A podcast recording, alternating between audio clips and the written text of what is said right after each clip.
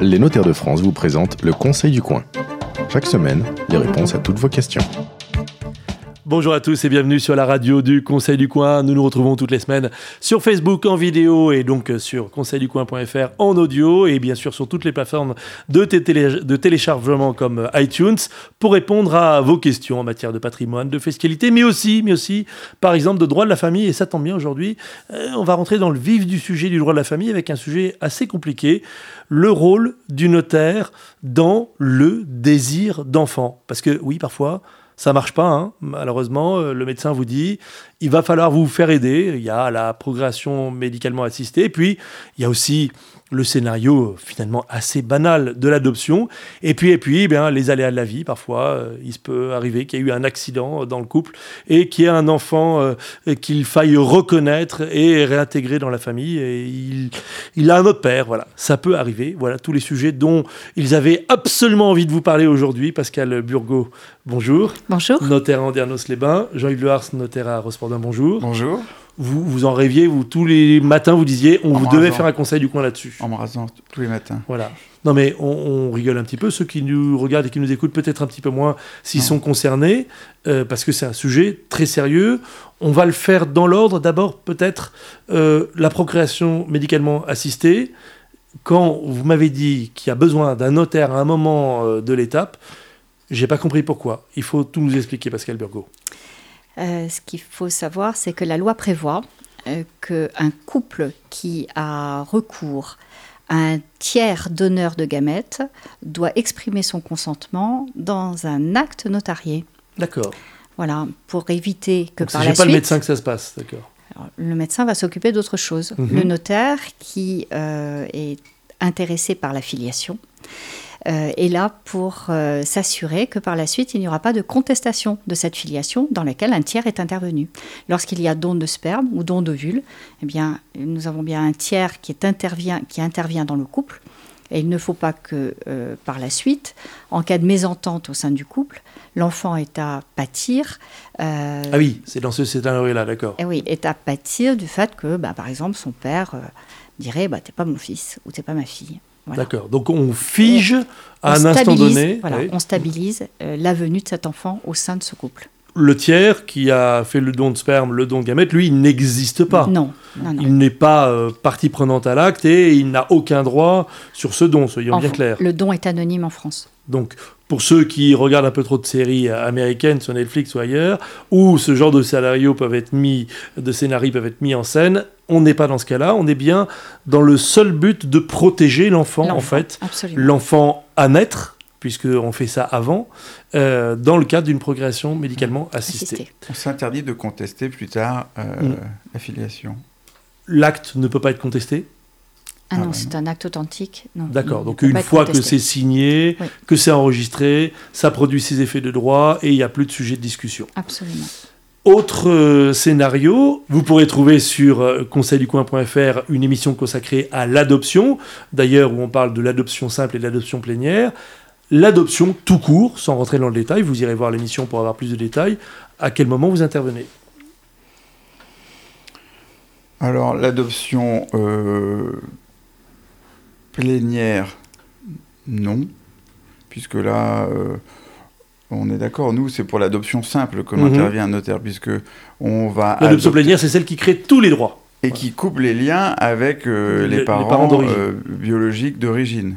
Donc ça, c'est l'enfant... Elle nécessite toute une procédure d'agrément. judiciaire, etc. Donc ça, c'est l'enfant, soit d'ailleurs qu'on adopte en France, même si c'est compliqué, soit qu'on adopte à l'étranger. C'est judiciaire. C'est judiciaire. Et toute cette procédure aboutit à une adoption plénière.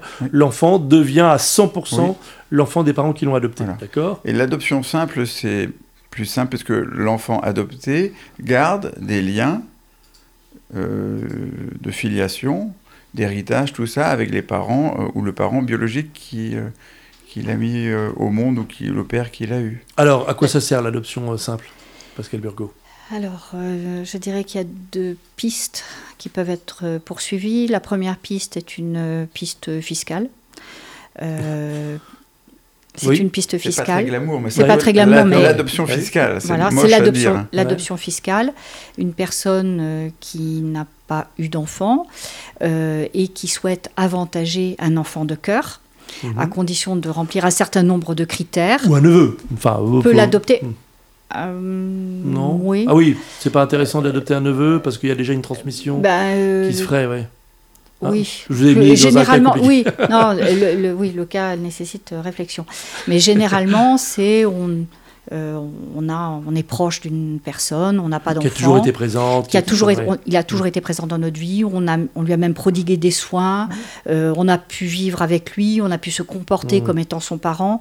Eh bien, on va consacrer cette situation euh, pour euh, faire que la succession soit plus légère fiscalement. Bon, on, le fait ça évidemment parce qu'on veut éviter que s'il n'y a aucune filiation, ça reparte à l'État. Voilà. Pour 60%. Non, Bon, et que, et que la, la taxation pourrait être de 60%. sachant Mais que le- l'autre scénario, on le a aussi le fait plus- une voilà, émission, le c'est cas le lorsqu'on plus- fait appel à un, à un généalogiste qui va chercher d'autres euh, d'autres héritiers potentiels. Donc là, si on a une adoption simple, on va plus chercher puisque Ah oui. c'est l'adoption simple Tout qui hérite directement. Voilà. D'où l'intérêt, d'accord Ça Alors- part pas très loin, ça reste proche. L'autre piste qui est un peu plus courante euh, est utilisée pour, euh, euh, dans le cadre des familles recomposées, pour Mhm. harmoniser ces familles. Et la loi permet euh, à une personne d'adopter en adoption simple les enfants du conjoint. C'est d'ailleurs le nom de cette adoption, c'est l'adoption des enfants du conjoint. D'accord. Et dans ce cas-là, on va considérer euh, que tous les enfants sont issus du couple, alors que biologiquement, ils ne le sont pas. Mhm. Donc certains enfants... D'où l'intérêt de ne pas couper le lien avec euh, le père ou la mère d'origine on le, on le coupe pas du tout, c'est-à-dire que ce sont des enfants qui auront la chance d'avoir euh, trois successions. Euh, la succession, ben, par exemple, de la mère biologique, la succession de la mère adoptive et la succession du père biologique. Mhm. Voilà, donc il, euh, c'est souvent utilisé pour mettre à égalité successorale des enfants provenant de Hmm. Enfin, une- différents. Même Voilà. si c'est une inégalité, puisqu'il y a ceux qui ont que deux successions pour le coup. Donc euh, celui qui a deux, enfin, des beaux-parents, il, il a un bonus euh, en l'occurrence. Euh, D'accord, là on fait aussi intervenir donc le notaire. Le notaire. On doit euh, déjà parler patrimoine à ce moment-là ou même pas? C'est simplement Non, on constate l'adoption simple. Non, c'est juste euh, le notaire, alors ça dépend quel Mm. âge a euh, l'adopté. Si l'adopté est majeur, donc il vient chez le notaire consentir à être adopté. D'accord Voilà. Et S'il mineur. est mineur, on fait intervenir ses parents biologiques. Enfin, Ah. son parent biologique. Et le parent biologique doit Qui va consentir. consentir. Mm. Ça se passe comment? En général, je ne sais pas, souvent on attend la majorité de l'enfant parce que c'est pas facile Ouais. de recueillir ensuite- forcément l'assentiment. Ensuite, il faut savoir qu'il y a des conséquences et que, euh, à mon sens, ces conséquences nécessitent que l'enfant soit capable de les comprendre. Alors, euh, il y a d'abord, il y a d'abord euh, une conséquence au niveau du nom, parce que cette adoption va modifier le nom patronymique de l'enfant. D'accord. De, de droit ou euh, c'est Oui. une option? Non, non, c'est de droit. D'accord. Euh, la deuxième conséquence, c'est qu'on fait naître des obligations entre Oui. l'adoptant et l'adopté. Dans l'autre sens, oui. Voilà. Donc, euh, brutalement, le- l'enfant Oui, que va avoir des obligations alimentaires vis-à-vis de l'adopté. Oui, mais ra- rappelons surtout qu'il n'y a pas de lien juridique à- à- avant euh, cette adoption.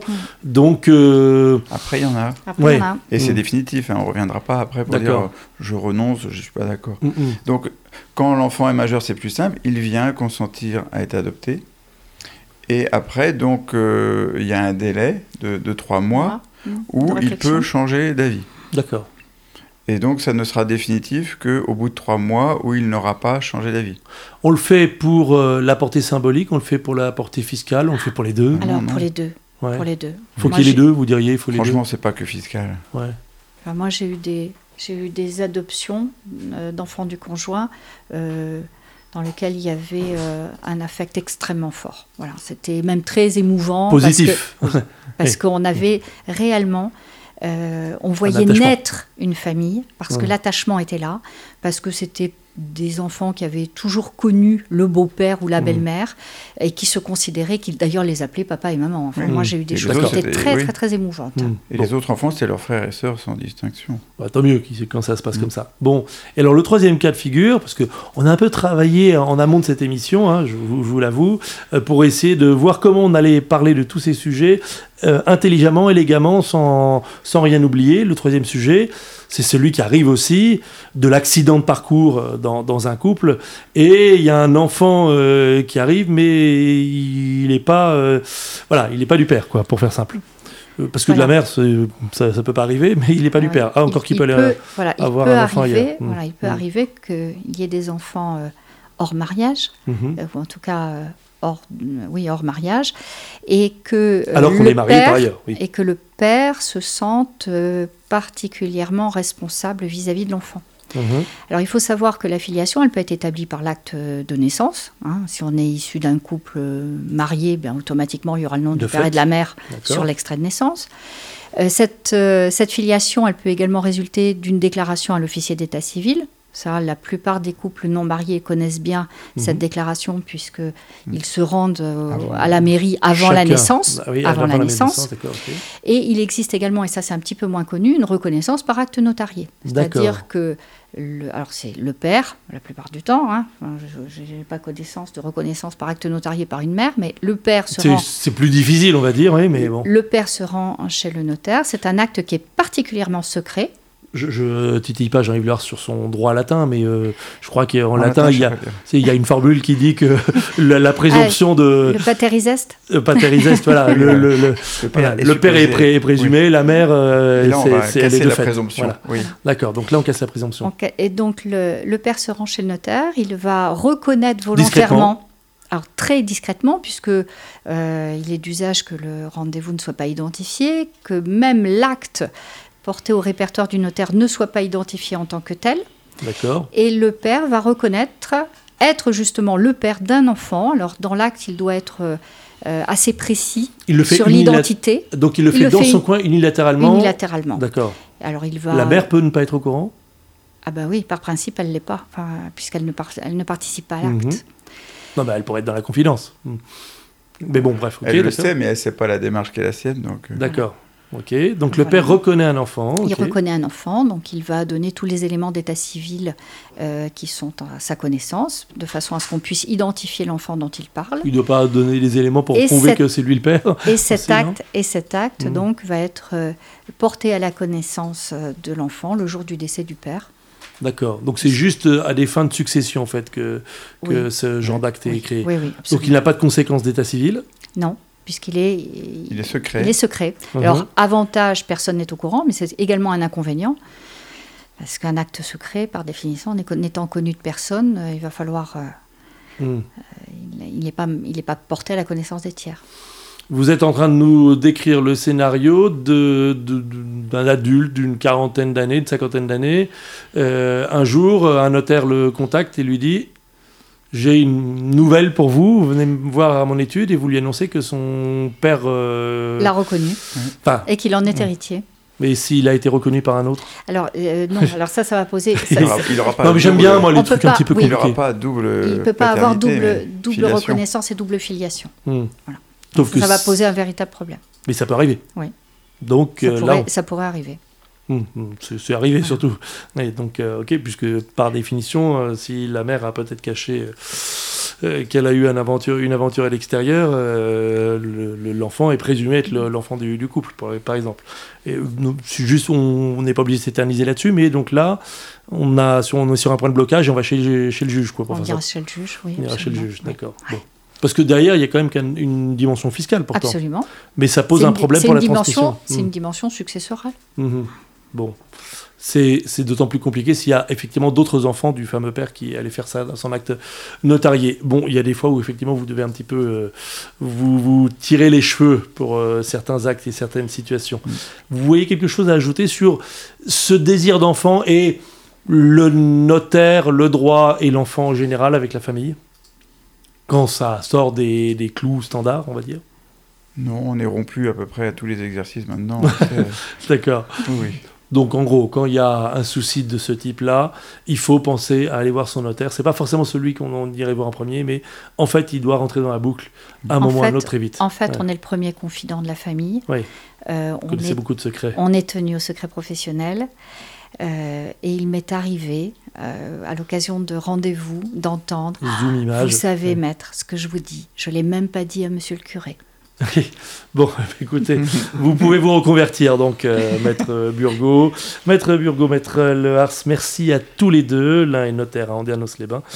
euh, l'autre notaire à Rospordin. Ils vont retourner dans leur penate. Et nous, pendant ce temps-là, eh bien, on vous retrouve la semaine prochaine euh, sur la page Facebook et sur conseilducoin.fr. Et puis, tous les premiers samedis du mois, un notaire bienveillant est là pour vous donner des conseils dans un café, dans un bar, dans un restaurant, dans une brasserie. La carte de ces prochains rendez-vous est sur le site internet et sur Facebook. À la semaine prochaine donc. C'était le Conseil du coin avec les notaires de France. Pour poser vos questions, rendez-vous sur la page Facebook du Conseil du coin.